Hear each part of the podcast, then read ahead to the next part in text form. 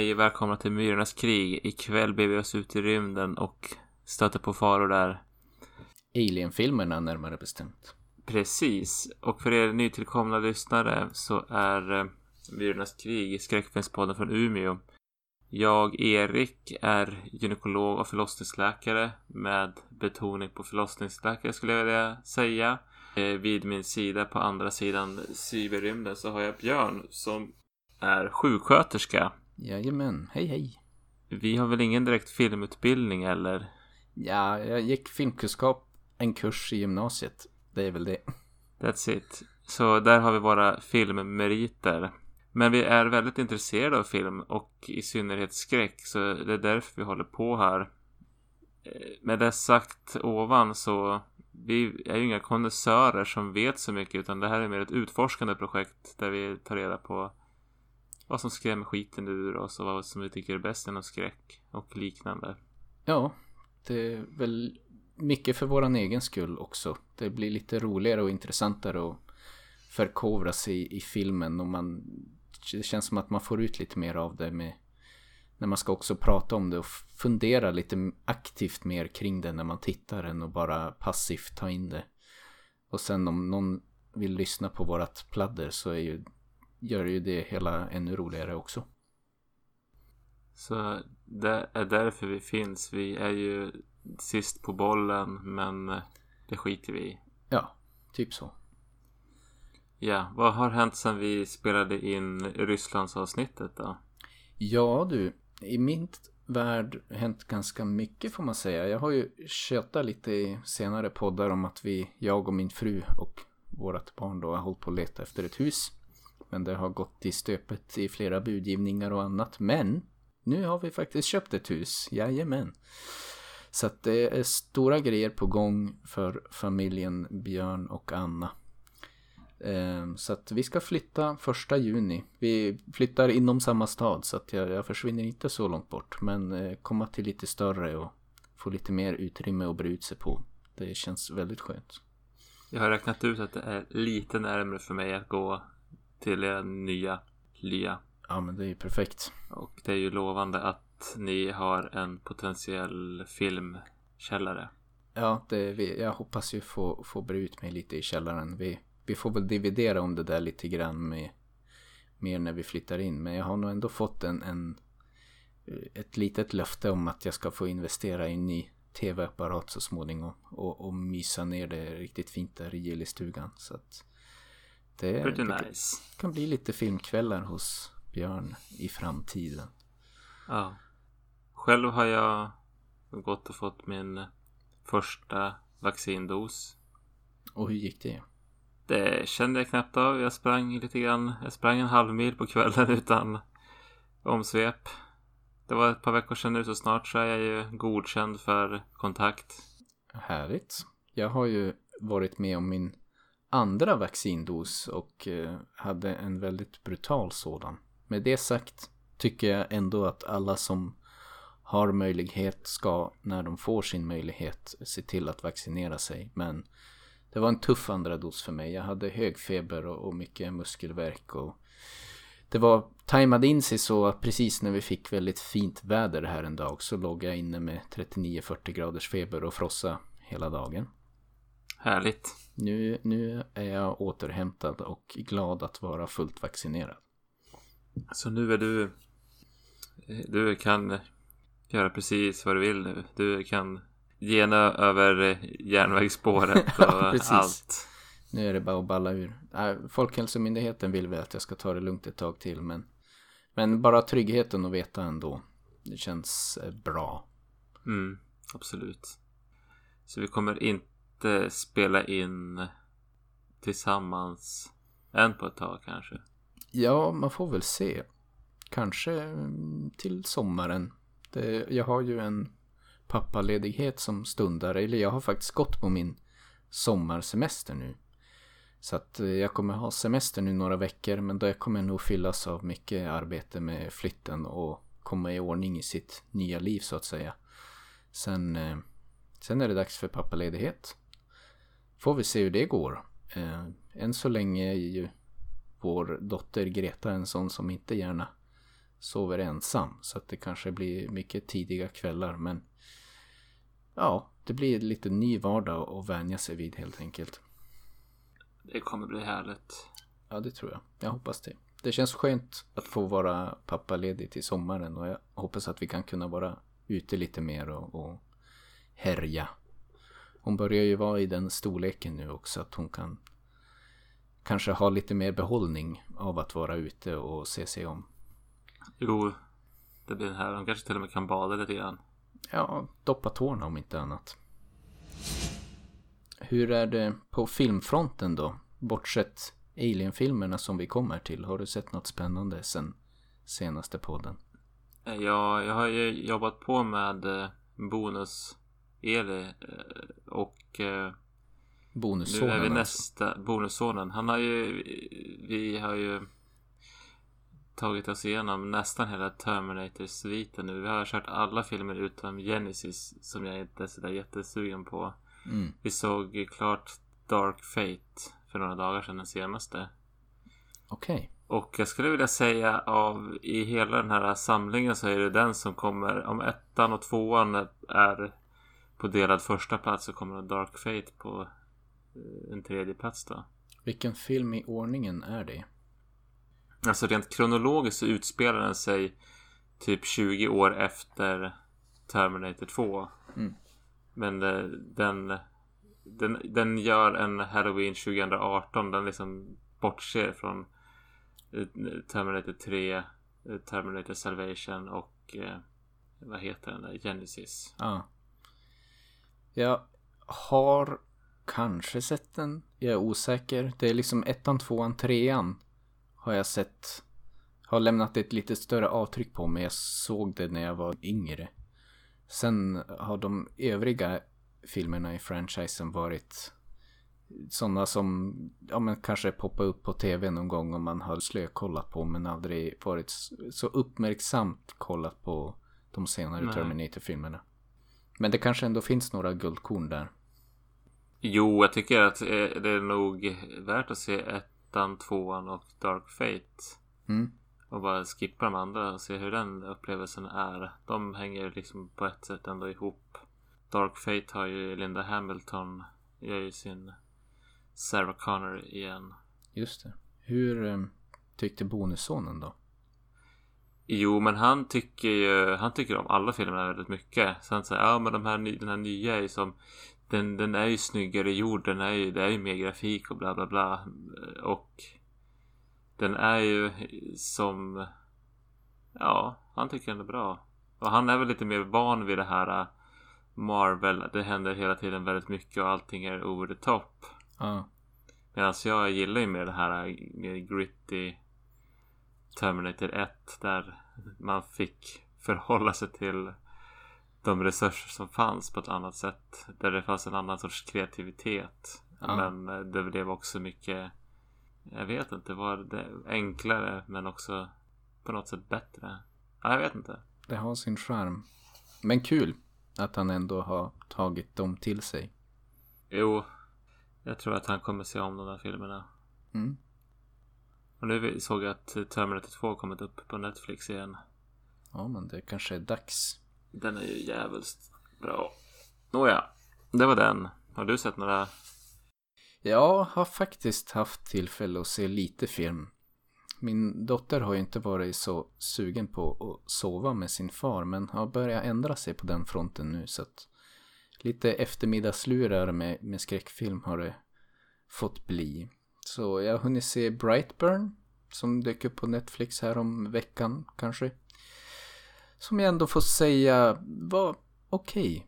Det är ju en DC-film, alltså huvudkonkurrenten till Marvel och jag tycker väl i den konkurrensen känner jag att det här kanske ändå är rätt väg för dem att gå. Det går nästan inte att konkurrera med de omåttligt populära Marvel-filmerna.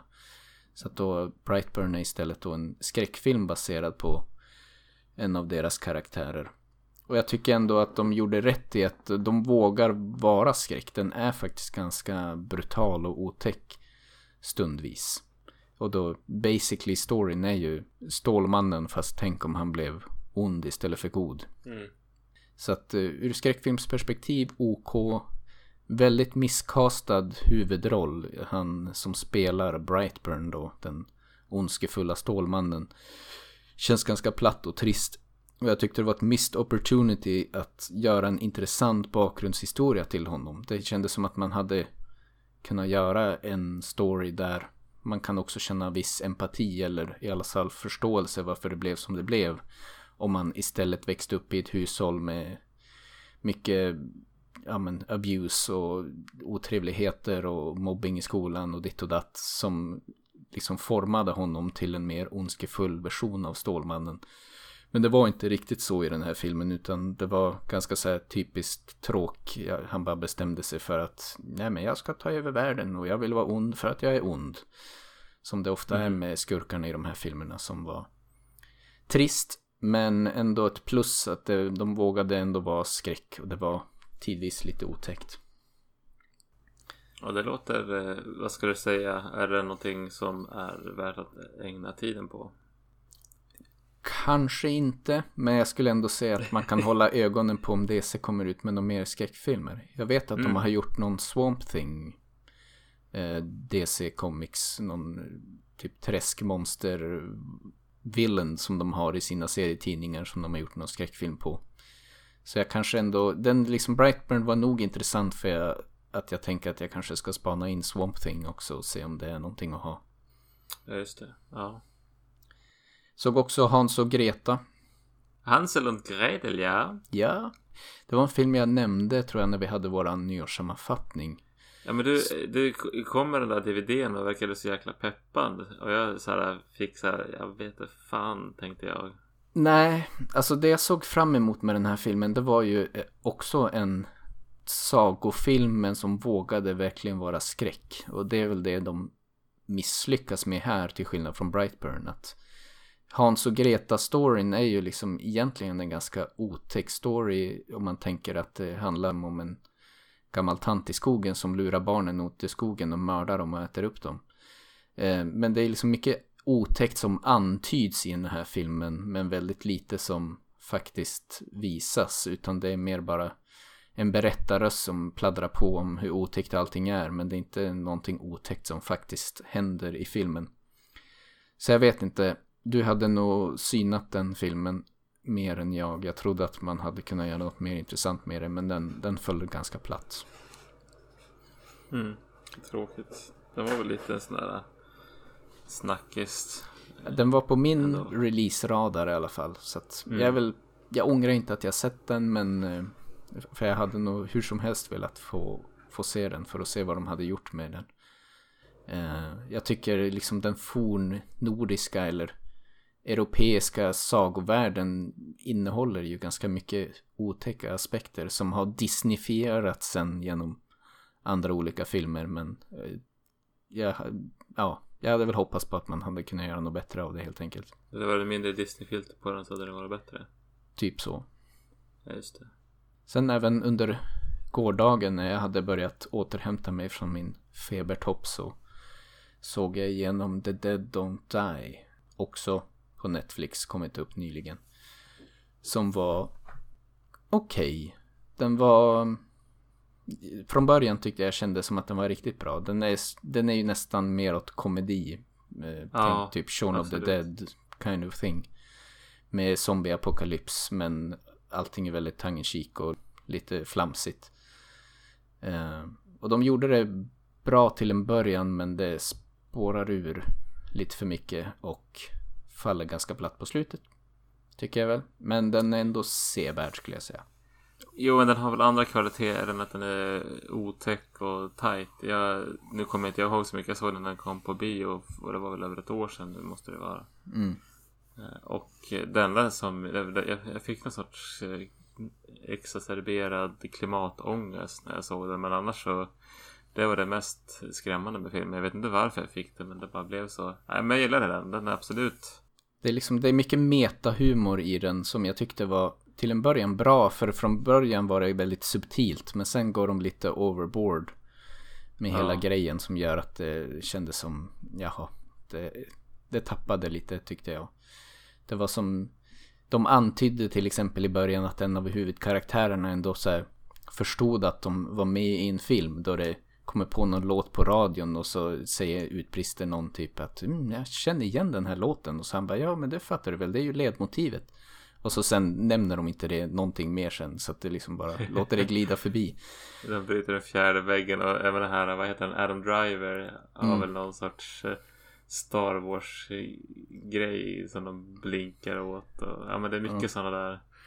Men sen mot slutet så blir det liksom då, de går lite overboard med det och ja, jag vet inte. För mig, för mig tappade det lite grann mot slutet. Men den är definitivt sevärd. Om man har Netflix subscription så, så har du ju redan betalat för den. Så då tycker jag att då kan man ge lite tid för att se den. Om man inte är någon skräckfilmsbuff så är ju det här en väldigt lätt film att ta sig igenom. Det är inte mycket otäckt i den egentligen. Nej. Om man nu inte vill betala något abonnemang på någon betalsajt så kan jag tipsa om cineasterna som är kopplat till biblioteken. Och där kan man streama allt möjligt. Och de har ganska bra kurerat utbud ändå. Mm. Och jag, ja men här om veckan så, så tänkte jag, ja, men nu ska jag vara lite, hänga med och vara modern och eh, se det nyaste som kommer. Så jag såg, eh, jag sökte på skräckfilmer som jag gjorde 21 och hittade Come True. Mm. Som eh, jag fick lite så här ett follows-känsla i estetiken, inte så mycket i handlingen. Ja men det var ändå en hipster-horror som jag ändå tyckte jag gillade den nästan in i mål. Väldigt bra soundtrack. Mm. Tycker jag ändå. Väldigt elektro. Men eh, den hade ett slut som var lite nja. Men eh, fram tills dess så tyckte jag det var en, en mystisk film som hade sina lite obehagliga scares. Det handlar om en kvinna som en ung kvinna som rymmer hemifrån och eh, går med i någon sorts sömnexperiment där man utforskar folks drömmar basically. Mm. Och eh, det börjar hända otäcka mystiska saker där. Fair enough. Ja, och den är väldigt mystisk. Jag tror den skulle kunna falla dig i smaken men det skulle nog störa dig på slutet lika mycket som jag. Jag har inte fått tummen ur och utforskat utbudet på cineasterna än. Mest för att jag är lat. Vi har liksom en direkt koppling mellan Netflix och våran TV så att det är väldigt enkelt att välja Netflix. Ehm, men jag hoppas med vårt nya hus att kunna skaffa mig en något modernare tv-apparat där man kan eh, ha en lite bättre setup så man kan använda mer olika tjänster för att se på film. Ja. Problemet var ju att för på min tv som är, det var ett det var ganska bökigt. Cineasterna har ju ingen app utan jag var tvungen att gå in på deras hemsida och ja, du vet ju hur det är att surfa på en tv. Ja. Men det gick. Ja, men eh, tips. Cineasterna i alla fall. Det, man behöver inte betala. Man får ju betala någonting. Det är ju biblioteket som betalar men man får bara ett lån i veckan eller något sånt där så det blir som så verkligen att man det blir som inga mängder Yes, det var väl det som jag Sen så hade jag ju köpt, jag är lite Jag har haft som en asiatisk period de senaste åren så jag Det här är ju inte skräck kanske men Bong Joon-Ho Han som vann en Oscar för Parasit förra året mm. Eh, jag tittade på en av hans lite äldre filmer från 2003 tror jag den här Memories of a Murder mm. Och det var, alltså det var en riktig, det var den bästa deckarfilmen jag sett. Ja, det är en film jag definitivt måste ta tag i. Den har, det är nog en sån där som har funnits på min radar länge men jag har inte riktigt från tummen ur. Jag hade en asiatisk period också när jag betade av mycket Shunwook Park och sådana filmer men jag kom aldrig, då, då liksom fanns den med i min backlog. Men sen kom jag ur min asiatiska period lite grann. Kom på villovägar. Jo, det, det är som att, att, att, det finns som en så här, eh, om man inte riktigt är i den här asiatiska eh, i, ett, i ett asiatiskt flow och tittar på asiatisk film så kan det kännas som att det finns en tröskel där som egentligen är helt onödig. För det, jag tycker det är liksom har man eh, en bra asiatisk film kan ibland vara mycket, mycket bättre. man tror att det ska vara så främmande men det är det som gör det extra bra på något vis. Ja. Det jag skulle säga är att jag tycker väl att eh, mycket av asiatisk film jag sett är alltid, inte alltid, men oftast väldigt, väldigt bra.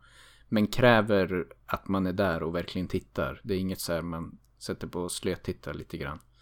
Utan man måste Dels för att de pratar ett annat språk men också liksom rent i hur filmerna är. Att man måste vara ganska fokuserad och liksom nu ska jag titta på film.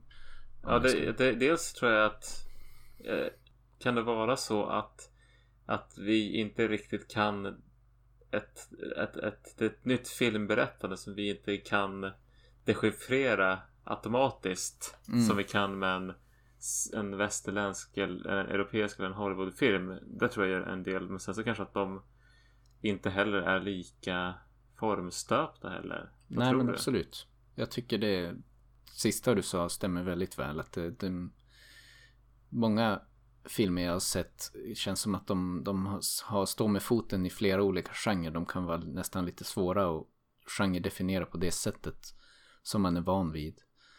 Eh, Parasit är ju annars en sån där film som jag väldigt gärna ville se men jag kände mig väldigt förrådd av min kära mor. Vi, vi har haft lite sådär att vi, hon har lite koll när det dyker upp något på Folkets bio så är det något asiatiskt brukar vi gå och se det tillsammans. Så vi hade det på våran att göra-lista och sen smet hon iväg och såg den utan mig. Så då kände jag mig väldigt förrådd och sen rann det som ut i sanden. Så jag aldrig kommer runt till att se Parasiten. Ja men den är ju den är jättebra. Jag tycker Memories of a Murder är den är ändå en klass för sig jämförelse. Jag tycker båda är väldigt bra. Men det just mm. det, men du är inne på det, att det liksom är de följer inte genrekonventionen utan det, det kan vara Parasit är, är svårare att definiera än Memories of a Murder. Men Memories of a Murder är ju det är en, en typisk deckare på många sätt. Mm. Men där det liksom är både att karaktärerna har sina, liksom de har sån utveckling och det händer, händer saker med dem som gör att det också har, den karaktärsutvecklingen har samma kvalitet som i ett väldigt välskrivet drama, vilket aldrig händer i en eh, ny Martin Beck-film. Nej.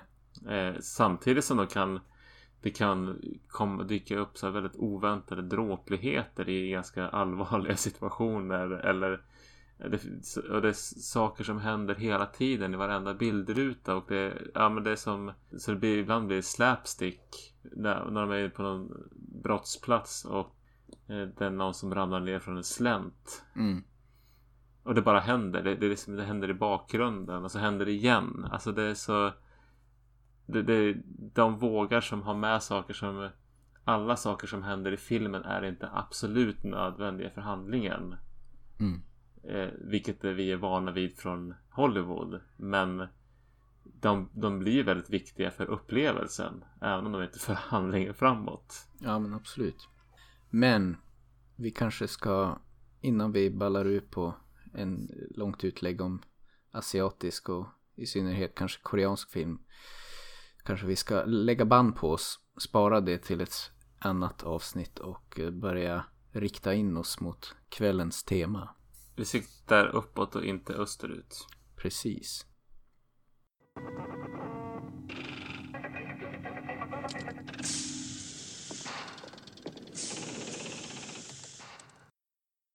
Ja men Alien-filmerna då. Det är ju någonting som jag vet att vi båda håller kärt om hjärtat. Men när var det egentligen första gången som du såg de här filmerna, Erik?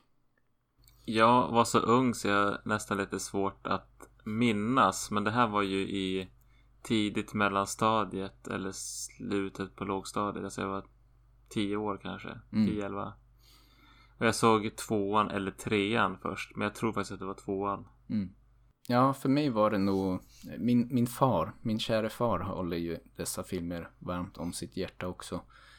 Eh, och jag vill minnas att jag var nog ute i stugan någon gång. Jag var nog lite äldre, alltså högstadieålder vill jag säga. När eh, vi såg den tillsammans och eh, ja, det gjorde ändå ett djupt intryck. Och det var väl för mig också kanske lite grann en reintroduktion till skräckfilmsgenren. Det var Alien 1 vi såg då. Men dessförinnan hade jag haft en väldigt dålig erfarenhet av att se Poltergeist när jag var kanske lite för ung för detta och höll mig undan från skräckfilmsgenren ett bra tag efter det. Så att man kan säga att Alien blev min första kärlek kanske i, i skräckfilmsgenren. Och på den tiden var jag också en stor liksom, sci-fi nörd så att det var ju verkligen en skräckfilm som passade mig perfekt. Och eh, ja, på den vägen är det. Ja. Nej men jag tycker, det, för mig är ju liksom Alien, jag, jag minns ju att vi hade som en ett kompisgäng, Krille bland annat, som vi, vi var väldigt mycket nere i hans källare och såg på film efter skolan eh, och hade sådana här, vi dygnade sådär. Men eh, i den vevan så Predator minns jag och Alien, någon av Alien-filmerna. Det var som väldigt många otäckare filmer än vad som var rimligt för oss. För att han hade en stora syrra som var typ 4-5 år äldre. Som, mm. som liksom eh, Ja men den här filmen ska ni se. Så var det Alien och det var eller Aliens och det var Alien 3 och det var Children of the Corn. Ja men mm. det var allt möjligt sånt där som var i, i den vägen. Och det, men det gav ändå men, mer smak. Trots det den späda åldern. Jo, och eh, det måste ju ändå varit så att Alien har, gjorde ett väldigt gott och starkt intryck på mig. För det är en av få som jag kan minnas. Men jag minns att vi var ju väldigt mycket i den där källaren och kollade på film. Mm. Om vi inte gameade. Det kändes för mig också som en film som trots att den är otäck går och distanserar sig lite grann ifrån då det ändå är i rymden. Jag är liksom inte rädd att det ska gömma sig en xenomorph i min under sängen typ. För det är Nej, som precis. ändå någon helt annanstans i en helt annan värld. Ja, det är inte ett spöke som, i och för sig tror jag inte på spöken men man kan ibland inbilla sig saker. Mm. Men för våran diskussion i stort då så hade vi väl tänkt ha lite ett annorlunda upplägg kanske mot vad vi brukar ha. Att vi kommer att börja våran diskussion med att vi, vi går igenom filmerna lite var för sig. Men då kanske lite mera kortfattat. Prata lite om vad de handlar om. Lite kort om vi tycker det är något speciellt intressant vi vill lyfta kring någon av de specifika filmerna.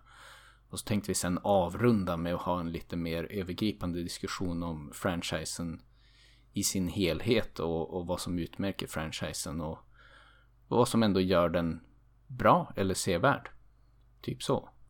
Yes, och jag kan väl säga att vi kommer ju inte vara hemma oss utan vi kommer spoila friskt. Så ja råkar du ha klickat dig in på den här podcasten och inte sett Alien-filmerna så se filmerna och sen så kan du väl klicka dig fram till hit igen och eh, fortsätta lyssna nu. Ja men eh, börja då. Vi sätter igång. Alien då, 1979 i regi då av Ridley Scott och i huvudrollen som känt eh, Sigourney Weaver. Sen även med Tom Kerritt som spelar kaptenen på skeppet Dallas, Ian Holm, eh, även känd från Sagan om ringen. John Hurt, Veronica Cartwright, Harry Dean Stanton och Jaffet Koto som faktiskt gick vidare från jordelivet nu i år. Eh, vem är det Jaffet spelar i filmen? Han spelar ju den här uh, afro... Ja, just det. Han, ingenjören. Han som mekanikern. pratar mycket om... Ja, precis. Som just är uh, den här fackliga. Mm. Han är väldigt... Jag, som jag känner igen honom från uh, Uppdrag mord eller Life on the Street. Där han är kommissarien. Som är så här riktig... Han är en riktig tuffing. Mm. Ja, han är en riktig tuffing i filmen också.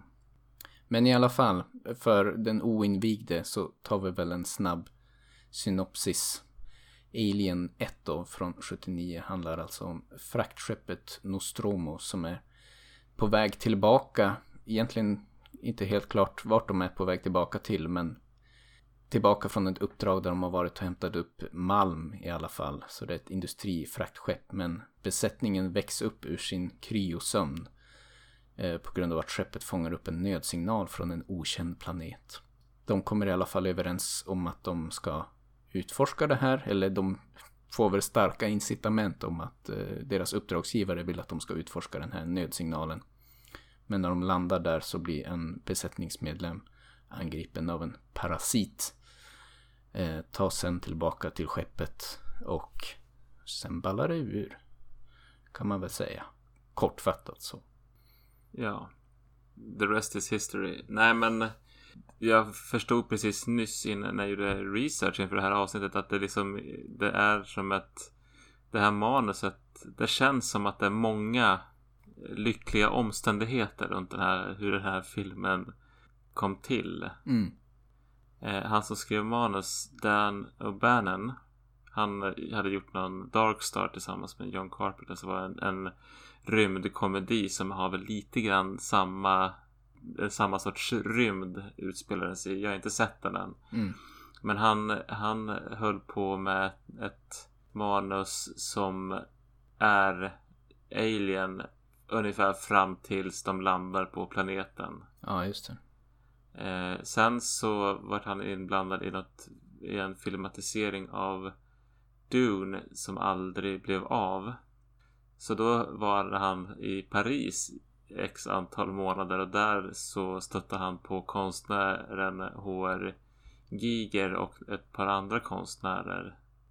Ja men det är ganska spännande att ja men då, ja men vi måste göra ett rymdmonster. Men när det här andra filmprojektet med Dune inte blev av för hans del så så gick han, får han väl hem till USA med svansen mellan benen. Men han jobbade vidare på det där manuset och fick väl lite hjälp från höger och vänster.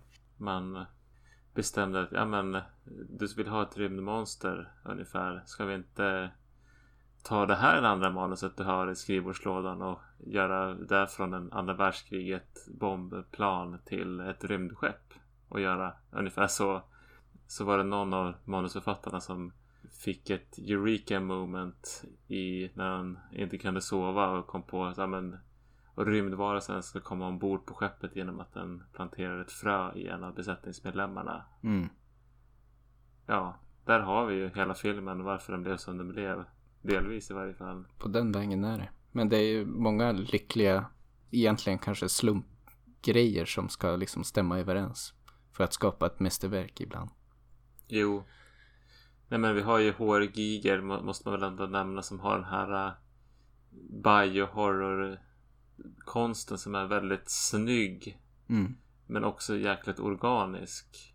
Som eh, även om det bara är vad ska man säga production design eller vad man ska säga så är det otroligt viktigt för vad resten av franchisen kommer att bli sen.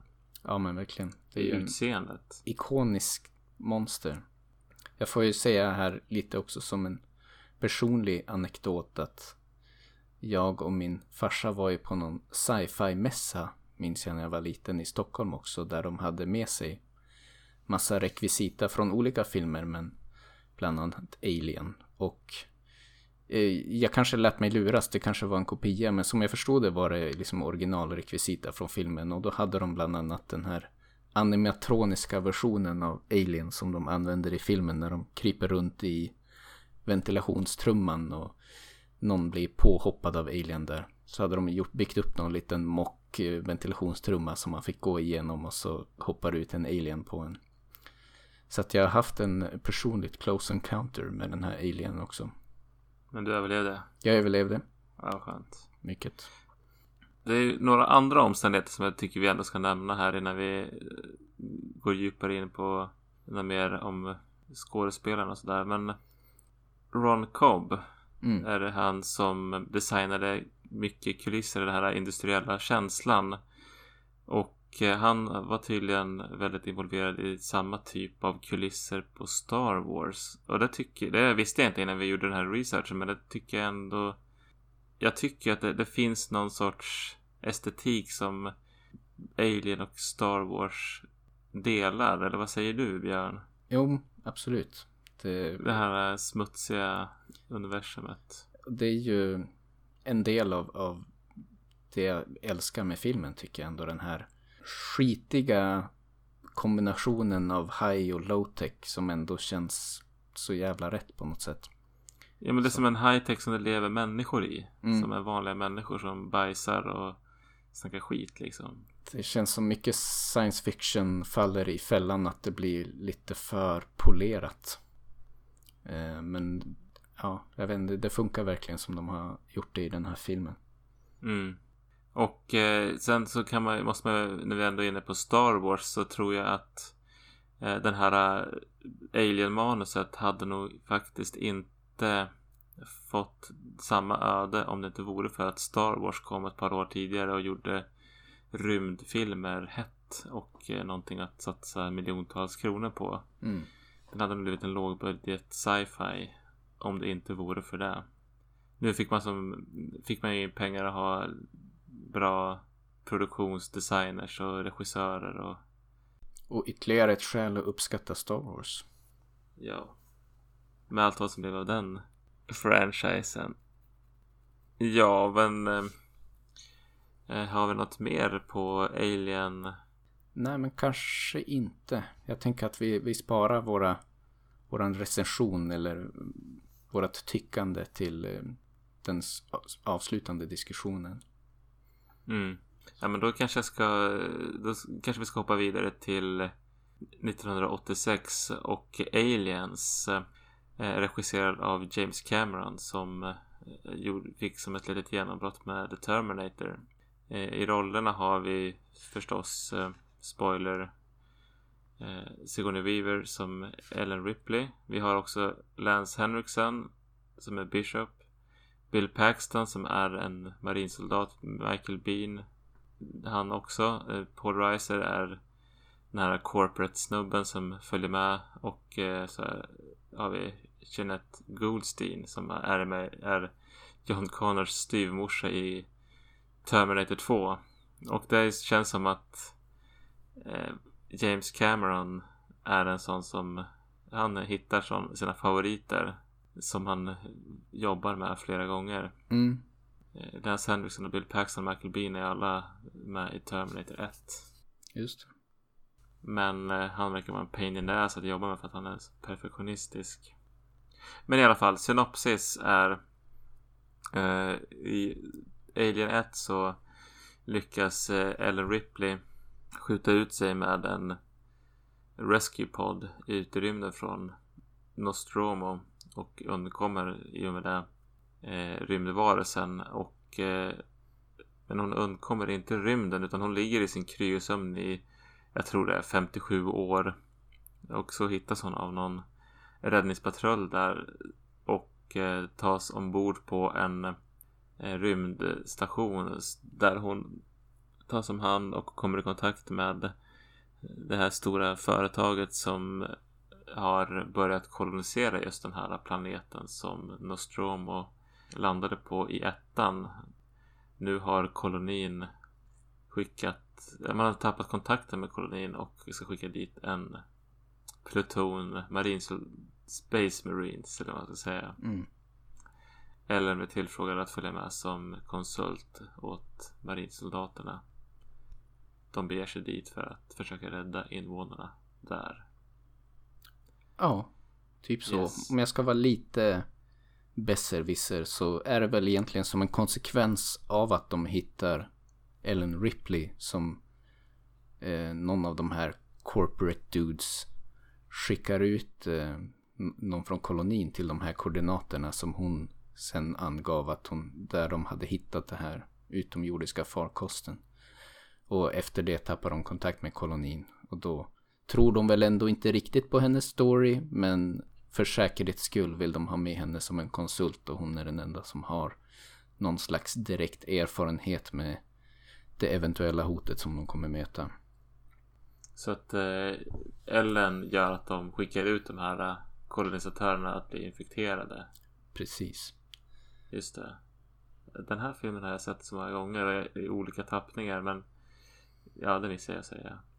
Jag måste ju säga något som jag verkligen gillar i den här filmen är att den här lite större universumet som antyds mycket i Alien 1 men inte utforskas så mycket gör ju James Cameron här ett väldigt bra jobb med att expandera.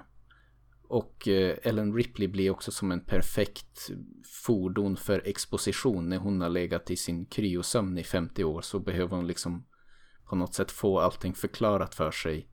Men det känns ganska naturligt och det ger också tittaren ett tillfälle att liksom få expandera sin kunskap om världen och hur allting hänger ihop och hur det fungerar och etc.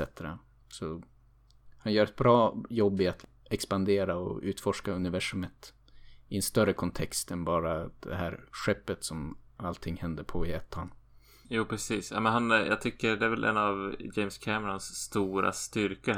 Han är en otroligt bra filmberättare. Sen så att skriva dialog är, det blir ju jäkligt ofta cheesy. Jag tycker det kanske inte är så vansinnigt mycket i den här filmen. Men mm. ser man på Terminator 1 och 2 så är det ju emellanåt plågsamt. Men mm. särskilt i de här bortklippta scenerna. Men han kan ändå berätta väldigt mycket med det visuella och det, eller audiovisuella. Man, han, han, det är otroligt bra set designs. Han är bra på effekter. Han kan liksom hur borde det vara en, hur borde en sån här lastare låta? Hur borde den fungera? Hur borde den se ut?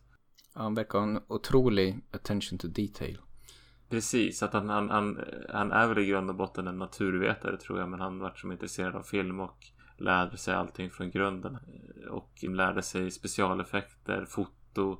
Plus att han kan ja, men hur fungerar fysik. Han, han vill verkligen att det ska, även om det är science fiction så ska det vara rimligt inom berättelsen på något sätt. Det ska hålla ihop. Då måste jag få flika in där dock och säga att nu kommer spoilers igen här men en stor sak som tiltar mig lite med den här filmen det är ändå den sista scenen. Där det just för att i sin sci-fi setting så känns mycket av det väldigt trovärdigt up to that point. Och så har de den här slutscenen där Ellen hänger med en arm i en stege med aliendrottningen och en jävla gaffeltruck och rymdens vakuum som samtidigt försöker suga ut henne och hon drar sig sakta tillbaka upp i skeppet. Um, det, jag blir fortfarande lite arg jag varje gång jag ser den scenen. Det känns som att det skulle bara, den armen skulle bara åka av direkt. Men hon kämpar emot. Jo, hennes arm. Men tänker på den där armen i Con Air med handen där som går av för mycket, mycket mindre. Ja. I, i en för övrigt, trots sin science fiction setting, ganska grundad film så stör den där slutscenen mig det är ju en del filmer om man jämför med ettan så är det som att äh, men, vi måste ju fläska på ordentligt. Mm. Och så, så tar det överhanden mot den här mer perfektionistiska eh, natur, naturalistiska James Cameron. Här har vi ju, om vi nu ska gå tillbaka till den här lyckliga slumper och sånt i Alien och Alien så var det så att eh, hur James Cameron blev inblandad i Aliens. Det var faktiskt, han hade inte gjort The Terminator klart än. Men han, när han såld, försökte, han hade gjort ett screenplay som cirkulerade i Hollywood som det brukar göra. Så var det någon som läste det där och tyckte väldigt mycket om manuset. Eh, och ja, men det här var en, en begåvad filmskapare. Man började starta projektet med Aliens så kontakt med James Cameron och frågade om han ville ta del av det här projektet och skriva manus till den filmen. Men då var han som sa nej men jag har följt upp med Terminator. Mm. Så kom det sig så att Arnold Schwarzenegger som var den stora stjärnan i Terminator hade något viktigare filmuppdrag för sig. Så de var tvungna att göra en paus i den inspelningen. Som varade tillräckligt länge för att James Cameron skulle kunna knåpa ihop ett utkast. Och på den vägen är det. Annars så kanske inte eh, regi och manus hade hamnat på honom. Och man hade fått en helt annan uppföljare. Ja, just det. Det är hisnande. Det är hisnande. Herregud. Vilken tur vi har haft. Att vi har fått sådana bra filmer. Om man ska säga förutom eh, James Cameron. En, en person som man tog med sig som jag tycker Lance Henriksen är förvisso bra. Men jag, vill, jag, jag kan ju inte nog berömma Bill Paxton som spelar den här uh, riktiga gnällspiken som, jag menar, jag har gjort lumpen. Den där typen finns mm. i varje, åtminstone pluton, men säkert i varje grupp. Han är väl kanske också den mest citerade karaktären i Alien. Bortsett möjligtvis från Ellen Ripley, men Game over man, game over! Jag får nästan klippa in det. Han är ju, kan ju leverera de här, de här replikerna. That's it, man. Game over, man. It's game over. What the fuck are we gonna do now? Han gör det bra. Och sen så den karaktären, han är ju som så här, men i början så här, ja oh, men snart, här är mitt sista uppdrag, snart så får jag är jag fri från det här. Det ska man ju aldrig säga i en sån här film för då ryker man liksom. Ja, ja, han kommer dö, det vet man när han säger det. Så det är hans dödsdom att han säger den repliken. Mm. Men han har en ganska bra liksom, ja men han, det enda han längtar efter är att så här, få mucka och bli klar med den här skiten. Och sen så är han ju så skitgnällig. Det märks hur jäkla mycket han hatar det här. På något vis. Men han, han får ändå liksom ett heroiskt slut. Han liksom tar sig samman i den här facehugger-scenen och blir ändå en hjälte och tar sig ur den här filmen och han liksom, han är ju, han dör med flaggan i topp. Ja, man hejar ju på honom trots, trots alla hans fel och brister. Jo, men det är väl för att man, det jag skulle ju vara han om jag var med en karaktär i filmen. Ja. Jag skulle ju bara, men bryta ihop och bara, men vad fan är det som händer? Vi det här är för jävligt. Nu drar vi härifrån. Så, ja men eh, de andra, Ellen och eh, vad heter han som eh, Michael Beans karaktär, de, de eh, håller ihop och kör, kämpar på. Men Är också därför lite mer ointressanta karaktärer att följa. precis. Ja, nej men verkligen. Han gör ett jättejobb i den här filmen. Är kanske min favoritkaraktär från den här filmen. Även om jag gillar eh, Sigourney Weavers karaktär väldigt mycket. Ja. Ja men du, ska vi hoppa vidare till 92? Till 92 och Alien 3. Då i regi av David Fincher. Som vanligt så har vi Sigourney Weaver i huvudrollen. Eh, och sen har vi en brokig skara av andra karaktärer. Eh, Charles S. Dutton spelar väl en av de större rollerna. Eh, och sen är det nästan för många för att jag ska orka gå igenom dem. Men en hel radda brokig skara andra karaktärer som dyker upp i den här filmen också. Eh, men i alla fall, spoiler alert återigen då, så Ellens, eh, eller Ellen Ripleys då, Sigourney Weavers karaktärs räddningskapsel återigen från tvåan som lyckas överleva och ta sig undan från slutet av den andra filmen kraschlandar på en avlägsen, delvis övergiven fängelseplanet. Och där Ellen Ripley då blir den enda som klarar sig av de som överlevde från slutet av tvåan. Hon plockas upp av några interner på den här fängelseplaneten. Men man finner också spår av alien eller xenomorph aktivitet i räddningskapseln. Och sen börjar folk dö bland internerna. Och då hör det också till saken att en del av det som håller den här fängelseplaneten säker är att det inte tillåts att ha några vapen på planeten. Eh, vilket problematiserar situationen när de börjar misstänka att en xenomorph har kommit lös i området, eller på att säga, i fabriken där de är. Eh, så det är väl ungefär det. Kort och gott. Det här är väl kanske den Alien-film som jag tror jag har sett minst och vet minst om. Eh, jag har förstått att det var en, en filminspelning som kantades av mycket problem och blev var väl kanske nära flera gånger att inte bli gjord för det var så mycket strul längs vägen.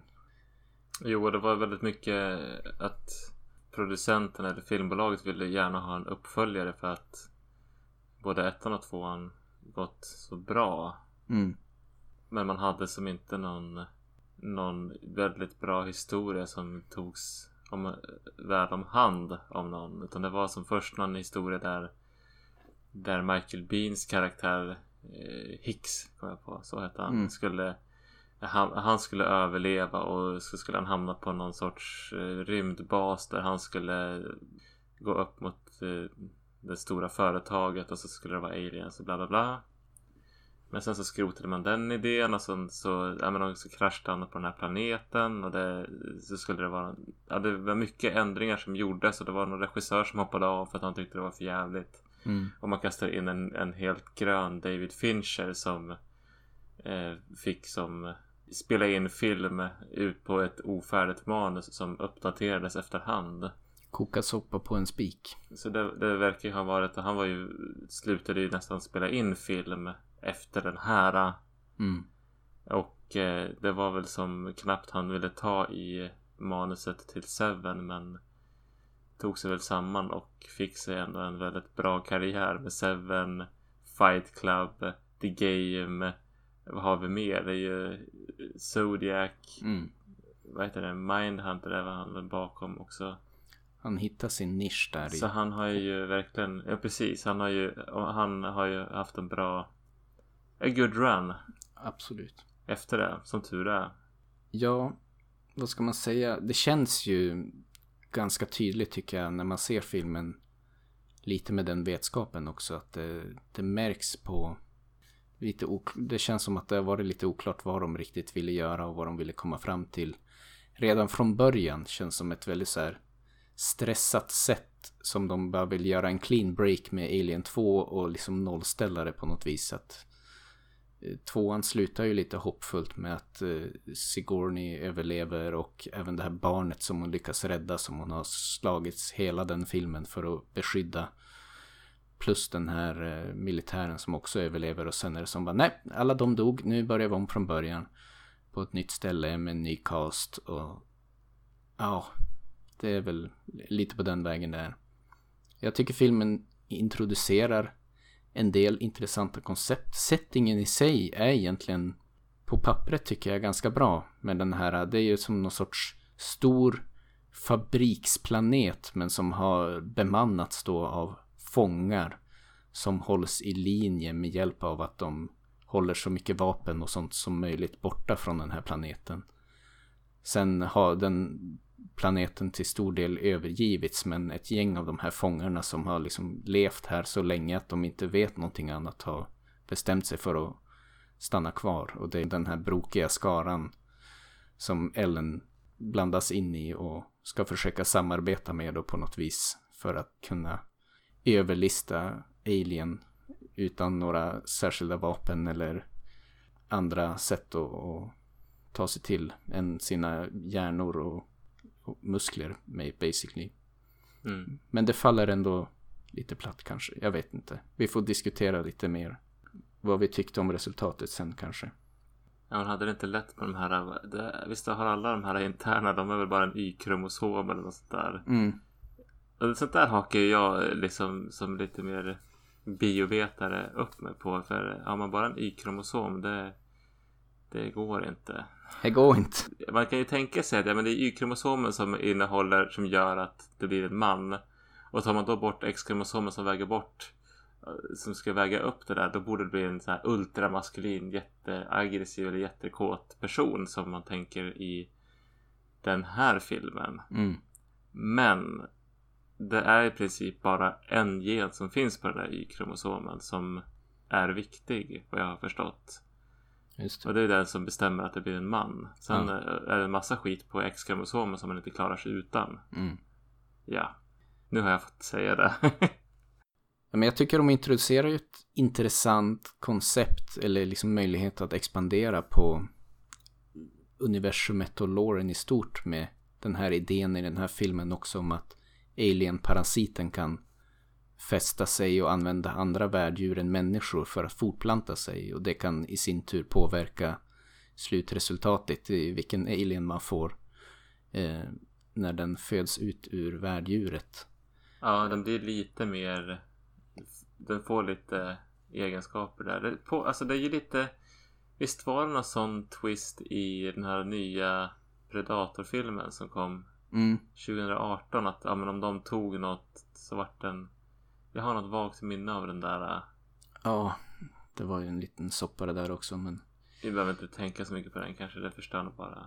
Ja, men jag tänkte på det när jag såg Alien 3 i alla fall, att det här är egentligen ganska intressant, men man gör inte kanske egentligen så mycket med det. Nej tyvärr. Det hade varit kul att utforska det här mer. Mm. För de gör ju den här med eh, tvåan så introducerar man det här med att det är en en hive och Mm. en drottning. Mm. Som är, som, ja men det här var ju spännande. Då så, men då, vi kanske ska hoppa oss vidare till Alien Resurrection från 1997. Ja. Eh, I regi av Jean-Pierre Jeunet, en fransos som låg bakom eh, Delikatessen bland annat och han kommer att göra Amélie från Montmartre senare. Mm. Den är skriven av Joss Vedon. Joss Sweden. Jag var ju tvungen att flika in det där bara för jag kände det så mycket när jag såg den att han måste haft ett finger med i spelet här. Men han ligger ju bland annat bakom Buffy, Vampyrdödaren och Firefly och lite sådana, ja, tongue in cheek 90-tals, tidigt 2000-tals serier. Ja, och här har vi återigen, tror eller ej, Ellen, nej, Sigourney Weaver, Ellen Ripley. Mm. Så har vi en cast med Winona Ryder, Dominic Pinon, som är en gammal parhäst till Jean-Pierre Genet. Ron Perlman, den här sluggen som stöter på Ripley. Mm. Brad Dourif, som vi känner igen från Child's Play och lite annat. Michael Winkat, sjörövarkaptenen. Vi får väl snacka mer om honom sen. men men, synopsis. Vi, om man säger så här. Ellen Ripley blir ju, visar sig i trean att hon har ju fått eh, blivit infekterad med den här eh, alien-parasiten och hon eh, får ju en chestburster i slutscenen vilket var hennes stora mardröm sen första filmen. Mm. Men innan hon fick den här chestbursten så var hon ju vid liv en hel film och de tog ju väl en del blodprover på henne. Och de blodproverna har man som i 200 år senare lyckats klona fram en mänsklig klon av Ellen Ripley. Och eh, extraherat någon, en del av alien-DNA som kan ha ur henne opererat ut en chestburster eller en drönare eller vad de kallas. Mm. På en lite hemlig militär, militär eh, rymdbas så har man börjat odla upp aliens för att användas som biologiska stridsmedel. Man får som följa Ellen och man får också följa en besättning rymdpirater som är en brokig skara som utan att ställa onödiga frågor levererar med, medvetslösa folk som har stulit från kryosömn och levererar till den här basen. Och eh, eftersom det är en alien-film så vet vi ju att det kommer gå åt helvete. Typ så. Och vad ska man säga om denna film? Nej men jag vet när jag såg filmen att jag, jag tänkte ett tag att det måste vara Joss Whedon som har regisserat den här. Men jag är ju ett stort fan av hans Firefly-serie faktiskt. Och den här brokiga skaran smugglare slash rymdpirater är ju som en nästan karbonkopia mot det skeppet och besättningen som sen blev utgjorde grunden för tv-serien Firefly. Men då blir det mer då att man i, i en serie får liksom följa den här brokiga skaran smugglare som utger sig för att vara liksom skrupellösa banditer men kanske innerst inne ändå har ett hjärta av guld eller något sånt där. Det blir ju lite så i den här filmen också att när de inser vidden av hur oetiskt det de har gjort är så får åtminstone vissa av karaktärerna change of heart och istället vill försöka stoppa den här alien infestationen från att sprida sig. Jag vet inte, jag, jag har svårt att hitta någon skurk i fjärde filmen överhuvudtaget. Det är ju den här, en av forskarna som är riktigt, riktigt skurkaktig. Annars så tycker jag den här, vet du, Brad Dourif är ju som bara, han är ju som inne i sin skapande process där. Han gör väldigt hemska saker men som en bieffekt av att han är så nyfiken. Men sen så är han ju som eh, totalt likgiltig inför sitt eget liv när det väl kommer sig. Ja. Han tycker jag ju är fantastiskt underhållande i den här filmen.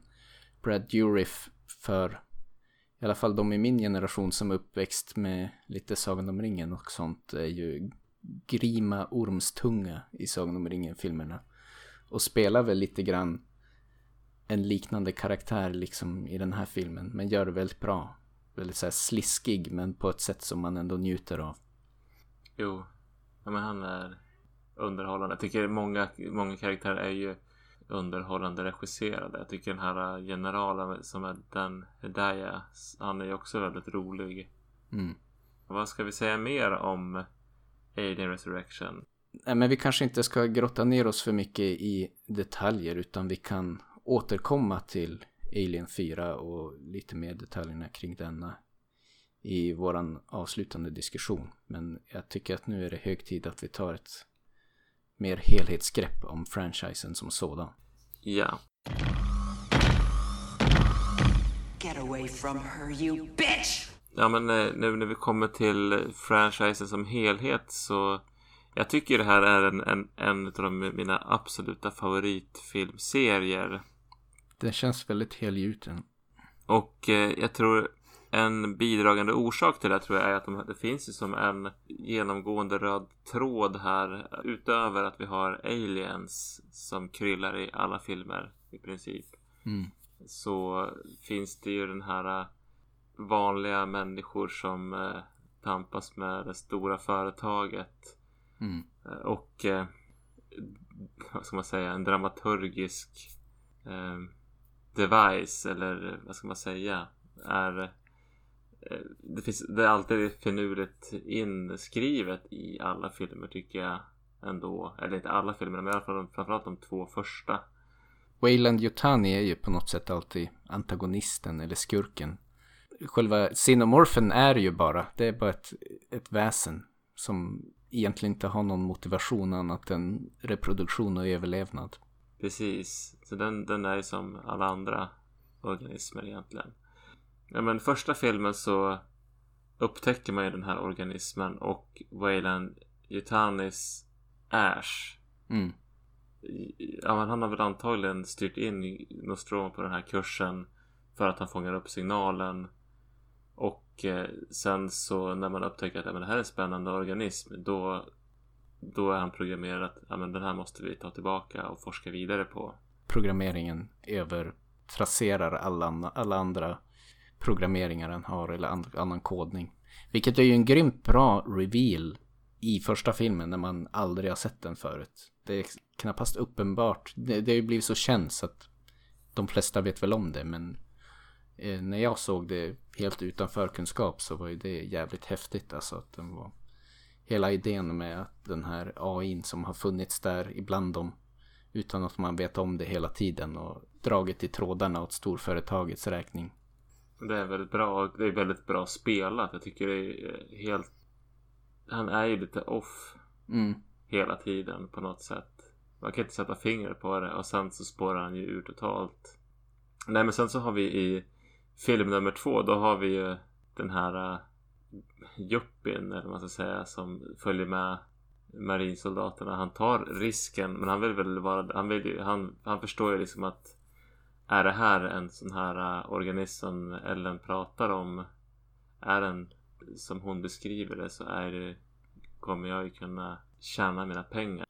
Ja men precis. Han motiveras av pengar och all other considerations be damned. typ. Och han begår ju väldigt otrevliga saker under den resan och han eh, han skulle kunna fega sig med hans motivation till att han alltid följer med måste väl vara ändå att han vill ha bevara någon form av kontroll över hela operationen så att han kan få med sig den här parasiten hem. Mm. Och han kanske väljer ut kanske inte den bästa befälhavarna utan han vill ha dem som man kan manipulera. Men han insåg nog inte innan hur farlig Xenomorphen är. Mm. Så det blir ju, straffar sig.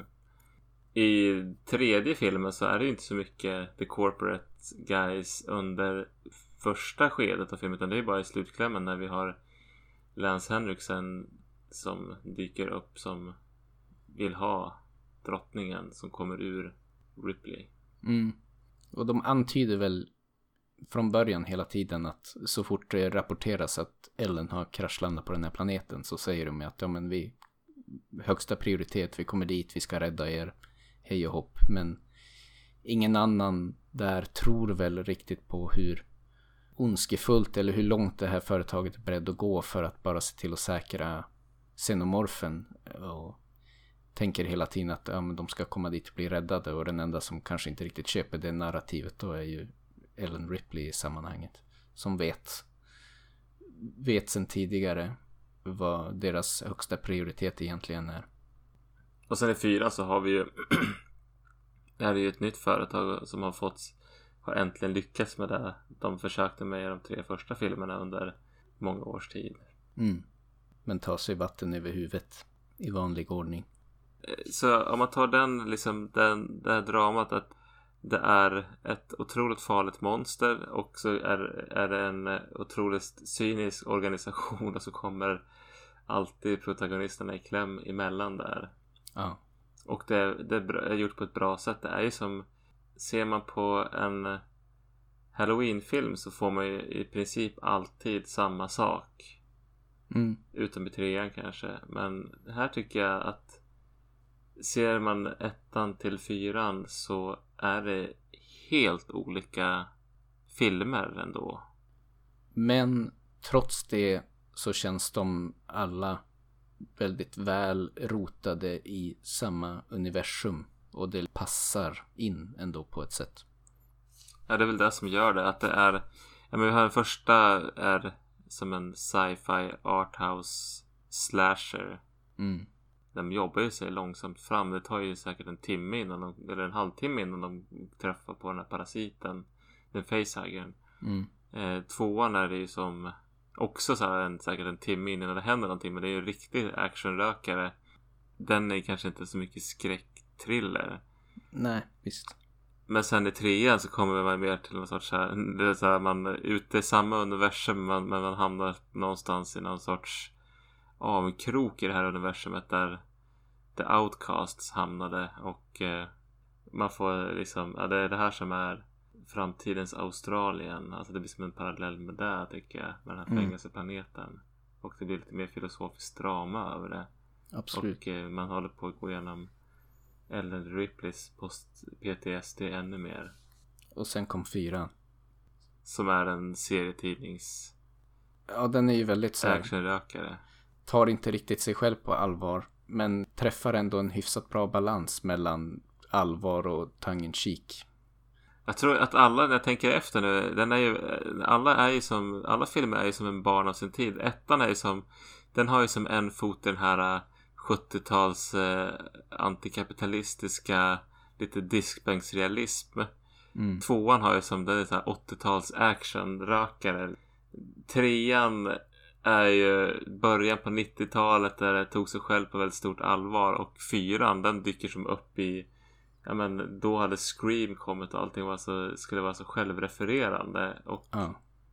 var helt rimligt att den blev som den blev. ja, men det är intressant ändå. Och jag menar, ja, jag har ju mina favoriter i franchisen men jag tycker ändå var film står sig hyfsat bra. Ja.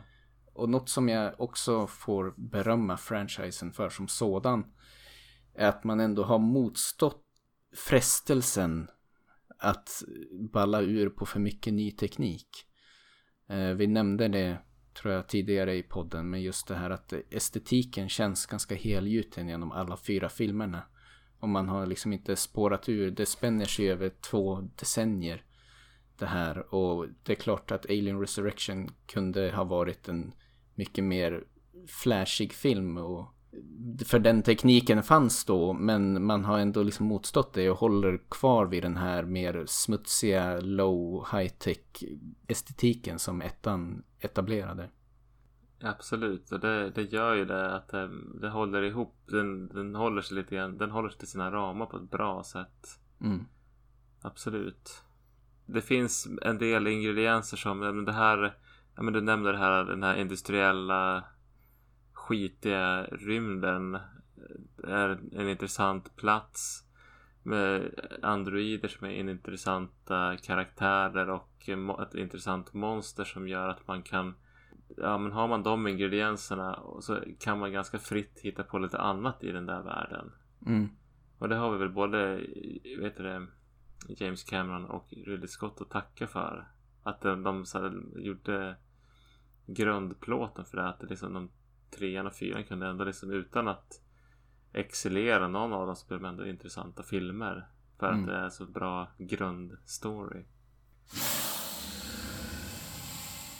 Vad skulle du säga om Xenomorphen då?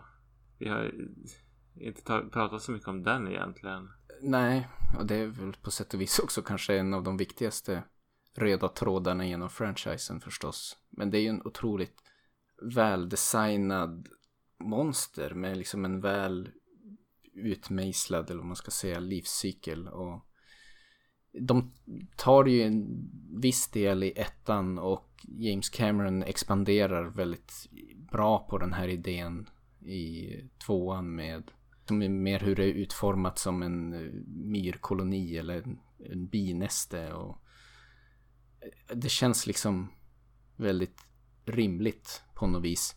Utan att man heller överförklarar det. Man faller inte in i fällan att förklara för mycket. För det kan jag tycka i en del andra filmer man har sett också. Det, det förstör. Det är liksom mystiken måste finnas kvar där för att den ska kännas riktigt hotfull. Ja, det, som det räcker med att man köper det i förbifarten när, i resten av filmen. Mm. Så eh, man ska inte krångla till det. Ja, men det tycker jag fungerar väldigt bra. Jag tycker ändå att jag som är har läst biologi kan ändå köpa att ja, men det kanske kan finnas en sån här rymdvarelse ändå. Mm. Jag är inte helt... eh, Det, det, det, det är inte så lätt att syna bluffen när man säger. Nej, absolut. Jag gillar ju Alien som monster, eller den typen av monster som liksom är på något sätt, Alien är ju inte ond utan den, den bara är. Det är något nästan Lovecraftianskt över det. Det är bara det här, det här mörka hotet som är så mycket större än vad vi kan förstå. Som bara finns där ute. Och kräver kanske ingen förklaring eller jag vet inte riktigt. Jag har inte riktigt formulerat klart tanken i huvudet men det, det är något liksom kosmisk horror över Alien 1 kanske framför allt. Men franchisen även som sådan som kittlar mig lite grann. Jag tycker eh, förutom eh, estetiken och eh, Cinemorphen så har vi också androiderna med i alla filmer. Och de används ju på lite olika sätt. Mm. Mer eller mindre lyckat. Ja, alltså ettan, tvåan, trean jobbar ändå på med androiderna på ett intressant sätt tycker jag. Tvåan och trean överlappar ju väldigt mycket. Liksom Bishop är Bishop i båda filmerna. Sen introducerar de ju Winona Ryders karaktär i fyran som Alltså bakgrundshistorien bakom den karaktären är ändå intressant. Alltså i fyran är det ju då att då typ androiderna har uttjänat sitt syfte. Men androiderna själva vill inte dö så att det finns, det antyds att det finns liksom någon utbrytarfraktion bland androider som är självständiga då. Och lever och verkar i det här universumet. Och hon spelar en av de här androiderna då. Men det faller lite grann på att Winona Ryder tycker jag nog egentligen inte är särskilt bra skådespelare. Så att det, det faller tyvärr ändå ganska platt i den filmen. Jo, hon är väldigt... Hon har ju som ingen karaktär. Jag tycker... Jag sa ju det här innan att jag, sen jag tänker efter på vad jag har sett henne i för filmer så tycker jag aldrig att hon har stuckit ut som särskilt bra. Nej, det enda som räddar henne i den här filmen är väl att hon ska spela en robot som gör att man kanske kan ursäkta lite av det taffliga skådespeleriet. Men både Lance Henriksen som Bishop och, och Bilbo vill jag kalla honom när jag tar på hans namn. Ian Holm. Ian Holm i, som Ash i ettan träffar ju någon sån där riktigt bra balans mellan att vara så här väldigt tilltalande men samtidigt det, man känner att det är liksom någonting off med dem jämfört med de andra karaktärerna i filmen. Eh, som gör att de ändå utmärker sig. Och att det känns logiskt när man sen förstår att ja, men de är robotar. Ja men precis, de är, de är väl, välspelade. Jag tycker också det är kul hur man använder androiderna, i alla fall i ettan och tvåan. Mm. Eh, först i ettan så är ju, vet vi ingen vet om att han är en android förrän det, det liksom börjar gå dåligt. Mm. Och då är det vissa saker som faller på plats. Det är en, en great reveal och det är det är därför han har varit så motsträvig och gjort de här, de här sakerna. Mm. Och sen blir han ju, eftersom han har så stark eh, som överordnad programmering så blir han ju farlig. Ja. Och det är en del väldigt otäcka saker som händer. Och så kommer man till tvåan där man i tidigt skede får man veta att ja, men det var en Android eller Artificial Person Mm. som han själv blir kallad. Får man ju veta väldigt tidigt så det blir då eftersom Ellen har en dålig erfarenhet av den typen av personligheter så är det en som en återkommande ark där hon måste handskas med sitt trauma och aldrig litar på honom heller. Mm. Men han ändå får tillfälle att, vad säger man, eh, redeem himself i Ellens ögon eh, mot slutet av filmen. Och visar att det finns goda och onda människor och det finns goda och onda androider också. Ja. Sen i trean är det ju mer en filler. Alltså det är Bishop, det är ju samma karaktär i trean. Och han används ju mer eller mindre bara som ett verktyg för att leverera exposition. Jo men precis. Så de gör kanske inte så mycket mer det. Och sen som sagt, fyran har en intressant idé men misskastad karaktär som gör att det ändå faller lite platt. Ja. Eh, visste du att Ellen Ripley var eh, egentligen skriv... eh, Det var ju Tom... Vad hette han? Tom Kerritt. Mm. Han skulle ju spelat hennes karaktär i filmen. Men sen så... Jag vet inte vem... Men det här tycker jag väl... eh, Om man säger att eh, producenterna förstörde trean så tror jag att det kompenseras väl av att de i ettan bestämde sig för att byta kön på en del av karaktärerna. Från början tror jag att hela besättningen på Nostromo skulle vara manlig. Ja. Och sen så tänkte man att vi ska ha en kvinnlig några kvin- kvinnliga besättningsmedlemmar. Mm. Och sen så var den här jag- vet inte hur det gick till men hon Cartwright som inte blev Ellen Ripley. Hon, den skådisen hon hette väl Cartwright. Hon trodde att hon skulle vara Ellen Ripley. Sen så när de kommer till inspelning så får Ver- Ver- Veronica veta att hon Nej, du ska inte vara den rollen. Så hon är ju sur under hela inspelningen. Det ser man ju på henne. Mm. Hon är ju jätteplågad i hela inspelningen. Hon är ju jättebra men hon har det inte så lätt. Det har ju, det, jag tror att det var en väldigt hård inspelning för alla i och för sig. Det är ju en turs, tursamt att de tog det beslutet för Sigourney Weaver känns ju självklar. Det hade nog inte varit samma film utan henne och inte samma franchise heller. Nej, hon har, en, hon har ju en annan utstrålar ju någon sorts inre styrka som eh, Veronica Cartwright inte gör. Sen så vet jag inte om Ver- Veronica hade fått ha sin bara Ellen Ripley vad hon hade gjort med den rollen. Hon kanske är så bra skådis att hon hade gjort något väldigt bra av det. Men eh, det är fantastiskt att det blev som det blev. Ja, Sigourney hon träffar någon väldigt bra balans där mellan men, hårdkokt badass men samtidigt känns väldigt mänsklig och liksom vill, vill bara överleva. Jo, det är lite synd om henne. Hon har i första filmen så vill hon bara överleva. Och sen i resten av franchisen har hon posttraumatisk stress. Mm. Det är som i fyran är okej en klon av sig själv och då en, någon sorts alien influerad badass. So, who do I have to fuck to get off this boat? Ja, jo det ballar djur på många plan lite grann i fyran. Ja, men jag vet inte, det funkar, hennes karaktär funkar i fyran också. På något konstigt sätt. De antyder att hon har liksom påverkats av att hon har även en del alien-DNA i sig som gör henne mer rovdjurisk i sin framtoning och eh, även påverkar hennes egenskaper. Ja. Så att jag tycker hon gör det bra även där. Men det är ju en liten annan Ellen Ripley som man får träffa i den fjärde filmen. Ja men precis. Ja, sen jag bara tänkte på nu när vi pratar om att Ellen Ripley har en massa alien DNA i sig. Det är inte vetenskapligt orimligt att man kan extrahera alien DNA ur hennes blod. Så, jag menar, så fosterdiagnostik kan man göra på det här sättet att man får foster DNA går över till Mm. den maternella blodet. Så det är fine. Men jag förstår liksom inte varför de måste klona henne för att få ut en drone eller en drottning eller vad det är de får ur henne. Är det lite... Varför klonar de inte så att de får fram ett ägg eller en facehugger eller en... Eller är det där de har gjort?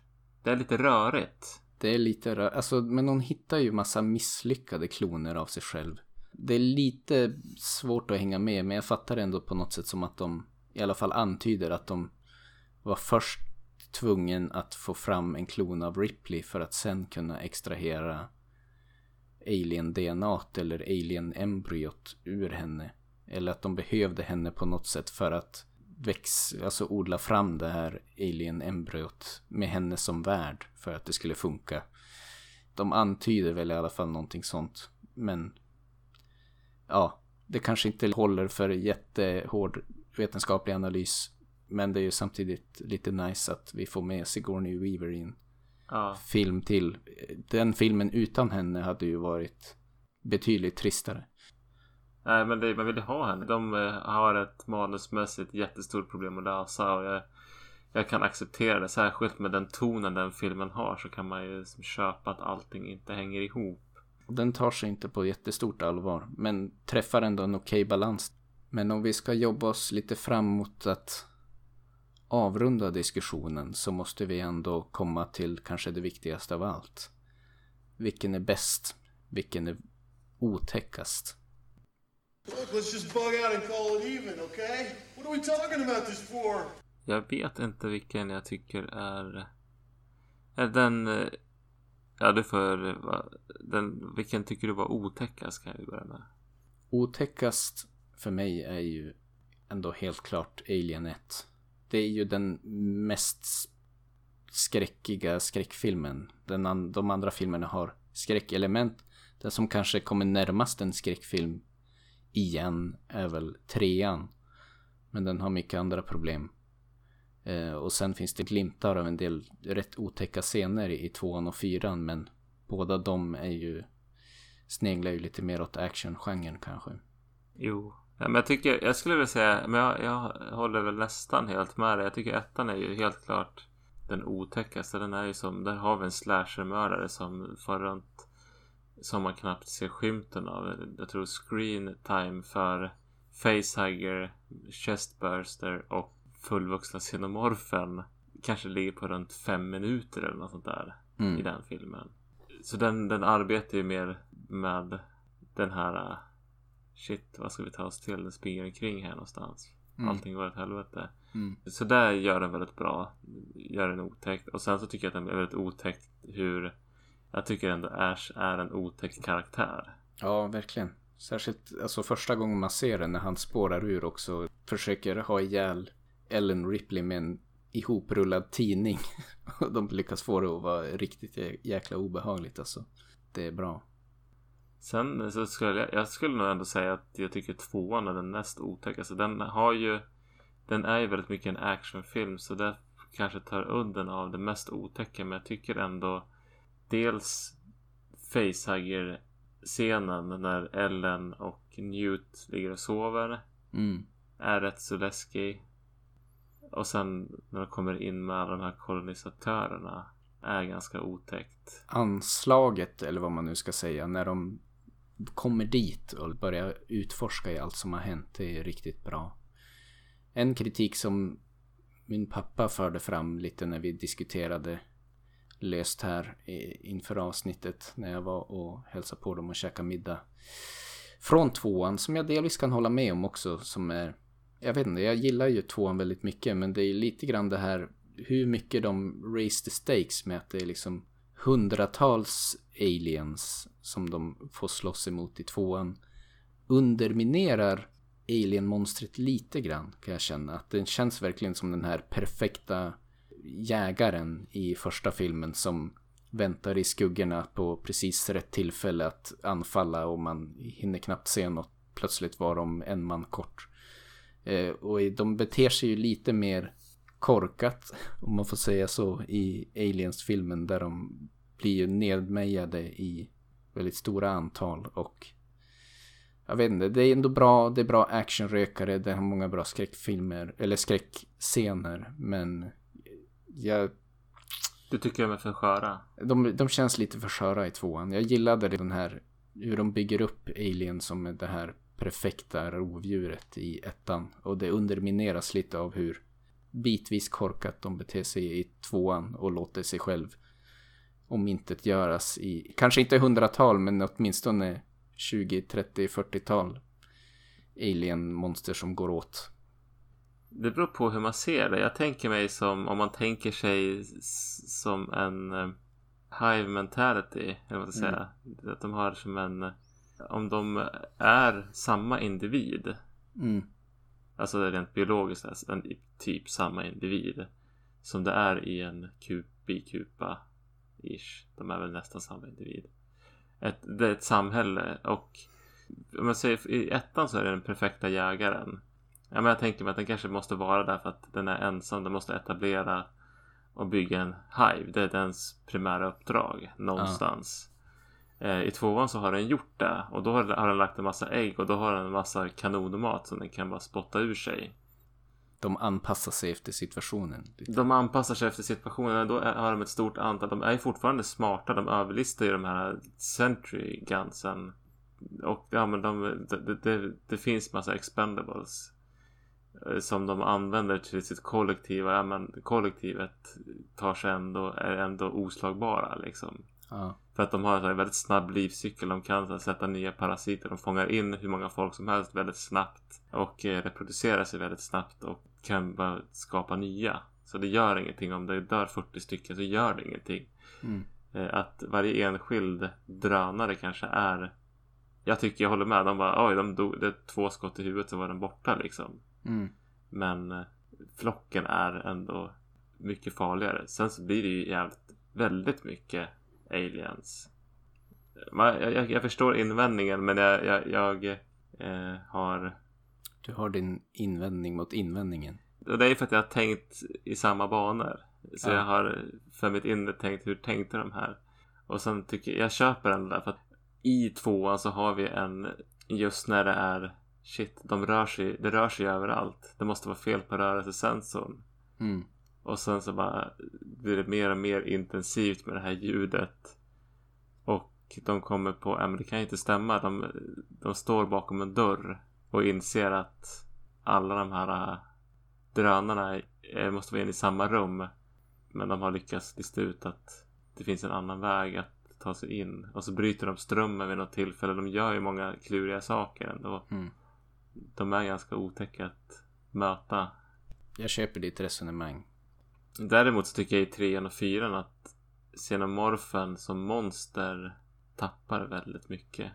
Ja, I trean så är det ju det primära hotet utgörs ju mest av att de har så väldigt lite resurser att slåss tillbaka med. Ja, Så att den kan härja fritt. den kan härja fritt och sen så är den ju på Ellen flera gånger och skiter i Ellen eftersom hon vet att Ellen bär på en parasit. Ja. Så, och då blir inte det otäckt och så inser man, ja men det blir i och för sig otäckt och lite body horror när man inser att ja men Ellen kommer ju dö. Mm. Kanske. Och så blir det lite på krystad väg som de... Alltså de fångar ju utomjordingen at some point. Och så har de en lite urspårad karaktär som släpper lös han då igen. För att han är dum i huvudet I guess. Men det, det känns lite forcerat. Mm. Så att, ja jag vet inte. Det är väl den filmen som närmast försöker vara lite mer åt horrorhållet igen. Men ändå misslyckas i mångt och mycket tycker jag. Jag tycker man får se lite för mycket av det dåligt CGI-monster. Mm. Och det blir för mycket springande med point of view från Alien-monstret. Ja, han var väldigt förtjust i den grejen. Som kanske höll för en scen, men de mjölkar den idén om att man får point of view från Alien. Tills man är ganska less på att se det. Fyran, som sagt, den är ju väldigt mycket tongue in cheek och rör sig ju i komedi. Alltså det blir nästan komiskt bitvis i hur det ter sig, men träffar ändå ganska bra balans. Sen tycker jag, när man pratar om otäcka scener så tycker jag ju faktiskt den här scenen när de blir tvungna att, det är the cooling units eller vad det är som har sprungit läck så att det är något vattenfyllt rum de måste simma igenom. Och det blir plötsligt lite hommage till hajen i någon scen. Just den scenen specifikt tycker jag är jävligt bra. Jävligt otäck liksom. Man känner paniken bygga upp allt eftersom syret tar slut och precis när någon ska komma upp där och komma upp över ytan och få ta ett andetag så greppar ett alien armtag om hennes ben och drar tillbaks henne ner i djupet. Eh, Den scenen tycker jag är riktigt bra. Men den kanske inte har så jättemycket andra outstanding moments in terms of horror. Jag tycker väl det här är lite body horror-inslaget som att när man får den här revealen med alla klonerna som gick åt skogen med Mm. Men sen, ja men i och med att Ellen är ju aldrig hotad av de där alienserna. Nej, de ser ju henne som en av dem. Och sen så tycker jag det är ett problem att man får se alldeles för mycket monster. Ingenting lämnas till fantasin utan det är ju, ja nu kommer ett monster och så dör någon. Mm. Det hinner inte byggas upp någonting i mitt huvud. Den har ju en chestburster-scen där på slutet som får ett lite dråpligt avslut. Men jag tycker som en återblick till ettan är att det är väl den enda chestburster-scenen sen ettan som jag tycker ser ut som att den gör jävligt ont. Alltså chestburster-scenen i ettan är ju fantastisk i hur utdragen och utstuderat otäck den är. Men även faktiskt i fyran där. Även om de gör lite slapstick av det hela på slutändan Jo. så tycker jag ändå att den, det, den är ganska obehaglig. Och han som nu spelar den olycksamme kolonisten som har blivit infekterad gör det ganska bra. Vad kom vi fram till? Ettan är Ettan otäckast. var otäckast. Sen så var det lite mer delade meningar. Ja, nej men tvåan är väl ändå den näst otäckaste får man nog säga. Sen tycker jag det är svårt att avgöra mellan trean och fyran. Jag vill nog säga fyran ändå, även fast den gör lite narr av sig själv i mångt och mycket så har den en del stundvis ganska otäcka scener. Men om man ska helt enkelt säga vilken som är bäst då? Jag tycker det här var jättesvårt. För mig är det inte det. För mig är fortfarande rank, rangordningen är lite utifrån hur vi sa kring otäckast för mig personligen. Jag vet att väldigt många håller Alien 2 väldigt kärt, eller Aliens. Men jag tycker ju originalet Alien 1 är min absoluta favorit. Jag har liksom mer personlig historik med den filmen. Det var verkligen en käftsmäll när jag såg den första gången. Och lite återväckte mitt intresse för skräckfilmsgenren som sådan. Så att för mig är ettan favoriten definitivt. Just det. Nej men jag, jag, jag skulle nog säga det här är, och jag, jag tror jag ska förklara varför jag tror att det blev så. Jag tycker faktiskt tvåan är min favorit. Mm. Men jag tror på ett objektivt plan att egentligen så är ettan lite, lite bättre. kan man säga så? Nej, för jag tror att jag kom in i franchisen på ett, tvåan eller trean. Jag är inte helt säker på vilken, men det var som tvåan hade jag sett ett par gånger redan när jag såg ettan. Ja. Och då försvinner alltså en del av och dessutom hade jag sett en parodi på Chestburster-scenen i Spaceballs som är ju med John Hurt och det händer Mm. typ samma sak fast det blir en väldigt ja den här Chestbursten har, har något musikalnummer efteråt typ. ja, just det. Så när man ser ettan då det tar ju liksom den, den vinner mycket på att man inte alltså den, den är fortfarande bra men för att den ska bli så här over the top bra så ska man nog se den Ospoilad. För att det är många element som är i ettan som är, så här jätte, som är jättechockerande om man inte har sett det redan. Mm. Men det, de fick jag ju se i någon av de andra filmerna. Så då är ju... Då fick jag den upplevelsen i tvåan istället. Ja, just det. Om du förstår. Ja, men jag misstänker att det kan vara så för många. Eh, när det kommer till, till den debatten om ettan eller tvåan är bäst. Eh, kanske lite som det är för många med Terminator 1 och 2 också. Det är avgörande vilken man såg först. Och det är inte självklart att man har sett Alien 1 först. Nej. I alla fall inte för dem i vår generation och yngre, så att säga. Och det är inte en förutsättning för att njuta av tvåan att man har sett ettan heller egentligen. Det går ganska bra att komma in i ändå. Ja, man kan ju egentligen se ettan, tvåan och fyran utan att ha sett någon annan film tycker jag. Mm. Jag får väl säga där då att det är ju den självklara andra platsen för mig är ju tvåan.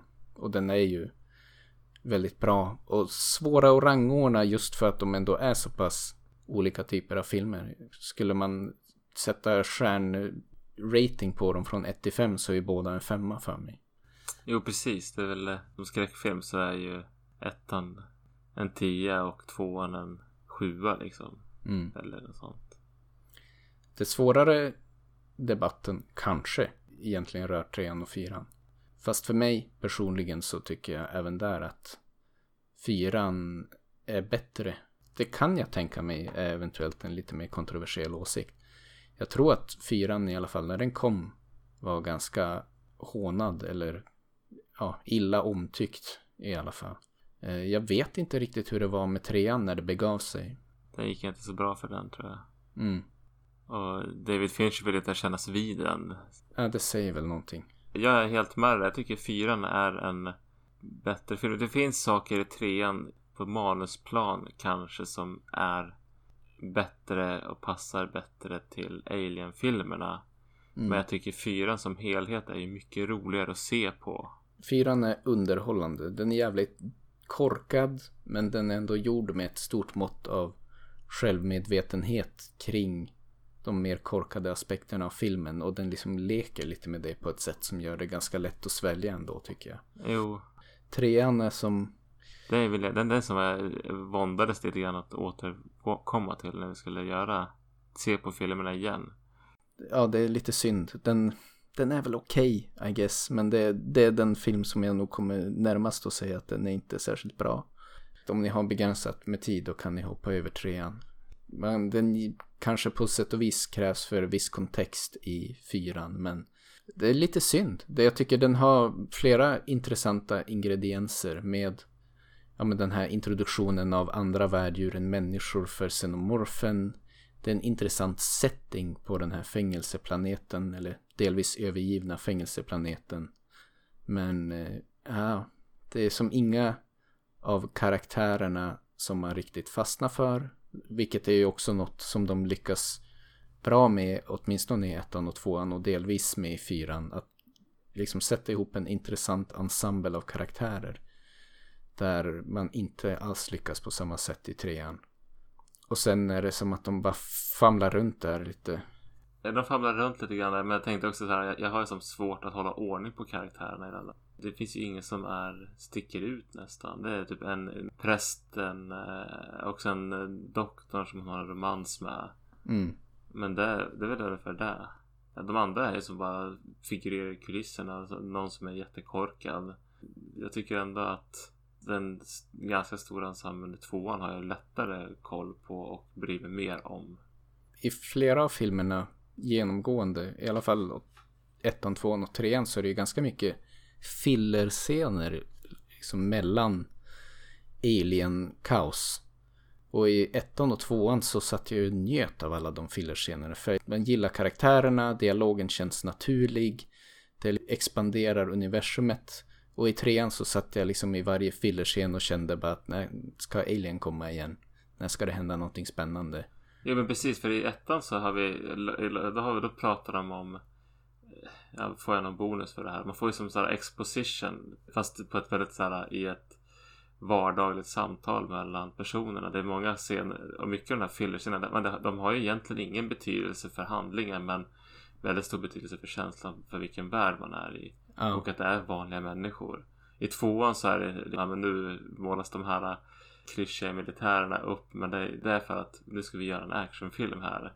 Jo, och de bygger ju också upp dem men sen samtidigt också bryter ner dem allt eftersom temperaturen skruvas upp eller vad man ska säga. Jo precis, det, det är som att de verkligen behöver göra den här De har de här klyschiga marinsoldaterna som är så badass de, Han lyckas verkligen göra dem Vi är typ, det finns inget som De är jätteklyschiga och det är för att Man ska tänka på alla de värsta militärer man har sett i alla andra krigsfilmer i sitt liv Mm. Och tänka att de här är o, det, osårbara och sen så åker de på däng Och visar också lite mer mänskliga sidor i den processen av att åka på däng. Så att man kanske först kan förbise dem som bara hårdkokta militärsnubbar men sen så, ja men som sagt Bill Paxtons karaktär och även några andra som man fattar tycker mycket för eh, allt vad det lider i filmen. Ja, men det där kanske får bli slutet på diskussionen om Alien-filmerna. En väldigt helgjuten franchise kan man väl säga sammanfattningsvis. Men som snubblar ändå ganska mycket på trean. Men lyckas ändå hålla ihop det hyfsat bra. Det var roligt att se igenom de här filmerna igen. Jag tycker att det håller. Mm, faktiskt. Över förväntan. Det var ju trean och fyran där som man kanske inte har lika kärt i minne. Men som ändå står på sina egna ben skapligt. En står lite rappligare än den andra. Men de, de har sin plats i Alien-franchisen ändå tycker jag. I say we take off and nuke the entire site from orbit. It's the only way to be sure. Vad ska vi se nästa gång tycker du? Ja, det lider mot sommar. Jag vet inte riktigt vad vi diskuterar. Vi pratade lite om framtiden förra avsnittet. Men jag kommer inte riktigt ihåg vad vi kom fram till. Men det känns som att vi måste, om inte nästa månad så åtminstone i juli komma med något sommartema snart. Ja. Har du något som du känner dig sugen på? Oj, oj, oj. Mycket kanske. Jag är sugen på mycket. Jag ska väl reservera mig för att jag kommer ha rätt mycket att stå i i månaden som kommer. Så att vi kanske inte ska ta oss an ett alltför ambitiöst projekt utan hålla oss till två filmer eller något sånt. Ja, men ska vi inte köra ett eh, sommarspecialavsnitt som vi brukar göra när det nalkas? Det är väl dags för det helt enkelt. Sen får vi se vad vi ska hitta på den här månaden eller månaden som kommer. Jag vill inte ruta in oss i någonting nu för jag har inte riktigt bestämt mig än. Men något, något somrigt får vi återkomma med helt enkelt. Mm, det brukar vara härligt. Få lite feeling. Och fram till dess så får ni som lyssnat hålla till godo. Så ska vi hålla tummarna för lite skönt sommarväder kan komma till slut. Ser inte ut så i de närmaste dagarna men vi håller tummarna för juni. Det gör vi. Så får vi tacka alla som har lyssnat och så hoppas jag att vi ses igen om en månad. Godnatt. Godnatt.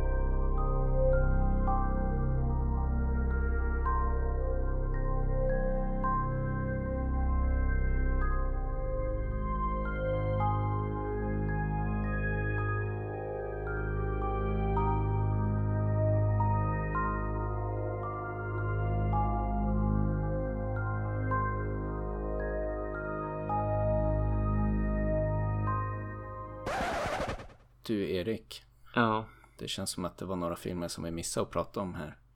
vad pratar du om? Det har ju kommit några nya Alien-filmer på senare tid. Tänker du på Prometheus? Prometheus? Ja, Och egentligen vill jag ju inte tänka på dem. Det kanske var lika bra att vi skit i det. Jag orkar fan inte se om dem. Det gör mig arg. Jag blir provocerad av de filmerna. För jag håller ändå Alien-franchisen så kärt om hjärtat. Ja, men det, jag tycker de faller i samma grop som eh, prequel-trilogin till Star Wars. Det är som Mm. lite för polerat och lite... Man utforskar en ointressant gren på något vis Ja, av en historia. de tar ju verkligen estetiken och allt det här som vi pratade om i de första fyra filmerna och bara bajsar på det. Tycker jag det känns som. Och så vill de, ja men vi ska förklara det här som alla Vad var det med det där rymdskeppet egentligen? Och så utforskar man det. Jag hade inte behövt det. Man hade bara Nej men och precis den grejen också som gör Alien så otäck är ju att man lämnar lite grann åt mystiken. Och nu fastnar de precis i de här fällorna som vi pratade om. Att man ska försöka överförklara allting. Och det gör bara allting så himla mycket tråkigare. Jag var ganska nöjd med att det där rymdskeppet var men det, det gör Oj vad stort universum blev. Ja, eller hur? Och så när man får förklaringen så blir det som bara en fis i rymden. Bokstavligen. Ja. Och ja, nej. Jag minns hur arg jag var. Jag tog, lurade ju med farsan minns jag. Det var väl du och jag och farsan och någon kompis som var såg den där på biografen. Och jag tror till och med farsan var, var ganska förbannad. Efter vi hade sett den där. Nästa Alien-film som kommer om det nu inte man har dödat franchisen med, med de här två filmerna. Så får man göra en Halloween 2018 och ignorera dem helt enkelt. Ja. Men det är lite problematiskt att Ridley Scott haft så, så han har haft mycket inflytande. Det kanske blir svårt. Det visar ju lite likt Star Wars prequelen att det krävs mer än en rätt regissör för att det ska träffa rätt. Det var inte bara Ridley Scotts förtjänst att Alien blev så bra som det blev utan det är flera faktorer som spelar in. Otroligt många fler faktorer. För det känns som, han, han har tagit sin egen klassiker och sen har han direkt liksom missförstått allt av vad folk egentligen tyckte var bra med det. Det var, det var ingen som efterfrågade en Alien Origin-film. Ja, det, det kanske finns några men jag, jag har ju sett dem onekligen. Men jag har bara sett dem en gång vardera. Och nej. Det som kanske gör mig nästan mest arg med dem är också att om de bara hade skitit i Alien så hade det kunnat varit en OK sci-fi franchise att stå på sina egna ben. Hela den här historien med androiden som spårar ur och dödar sin skapare är väl the basic arc. Men det fanns som ingen anledning att blanda in Alien, ett så folkkärt monster i det här. Det var bara en försäljningstaktik. För att sälja en film som kändes som att den inte egentligen handlade om Alien. Eller mer eller mindre raserade mycket av den Alien-lore som man hade byggt upp sedan tidigare. En sak som gör mig förbannad. Jag, jag håller helt och hållet med dig. Jag tycker att den sabbar mycket. Man måste, jag måste som tänka bort dem när jag ser på Alien-filmerna. För att de förstör så mycket annars. Mm. Eh, Men en annan sak var att jag har inför det här avsnittet har jag förstått att det var en Alien 5 på gång. Mm. Och Sigourney Weaver var, ja men jag kan tänka mig att vara med i en Alien 5 igen. Det låter ju spännande. Men då vill jag att Ridley Scott och James Cameron är regissörer. James Cameron och Ridley Scott, ja men de var rätt så sugna på det här. Men så tyckte Ridley Scott, ja men det finns ju ändå fans som vill utforska vad var det där stora skeppet för någonting i första filmen. Ja. Den grejen vill jag utforska. Och så satsade man istället för att så här, fortsätta på Alien-franchisen som vi redan var så tänkte man att nej men vi är lite fan-pleasing. Och eh, i och med att det drog massa pengar och de filmerna inte gick så där himlans bra då tror jag att man dödade franchisen. Jag förstod ju som att Prometheus och Covenant var tänkt som en del i en trilogi. Men att eh, i alla fall den tredje filmen i den trilogin har lagts på is om inte annat. Om den inte helt har skjutits i sank. Jag hoppas hellre att de gör en Alien 5. Det kanske ger den en chans. Ja, man får ju sätta sitt hopp till att de kan göra en Halloween 2018 och som bara köra vidare på en Alien 5 film och bara låtsas som att Prometheus aldrig hände.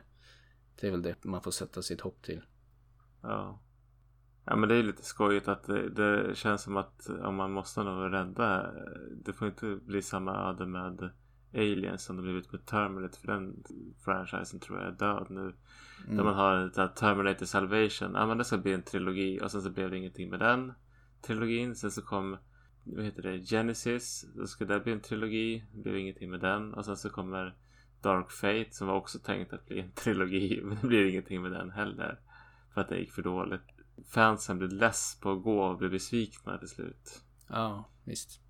Jag tror ju, även om jag också har suktat efter en Alien-film i samma ådra som Alien 1.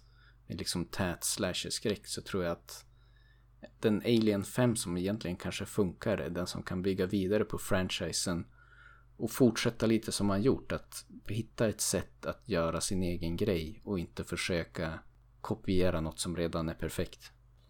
Nej men precis att man ska, man ska låta den filmen vara i samma värld och hitta någon ny del i den världen att expandera på. Ta Alien till jorden.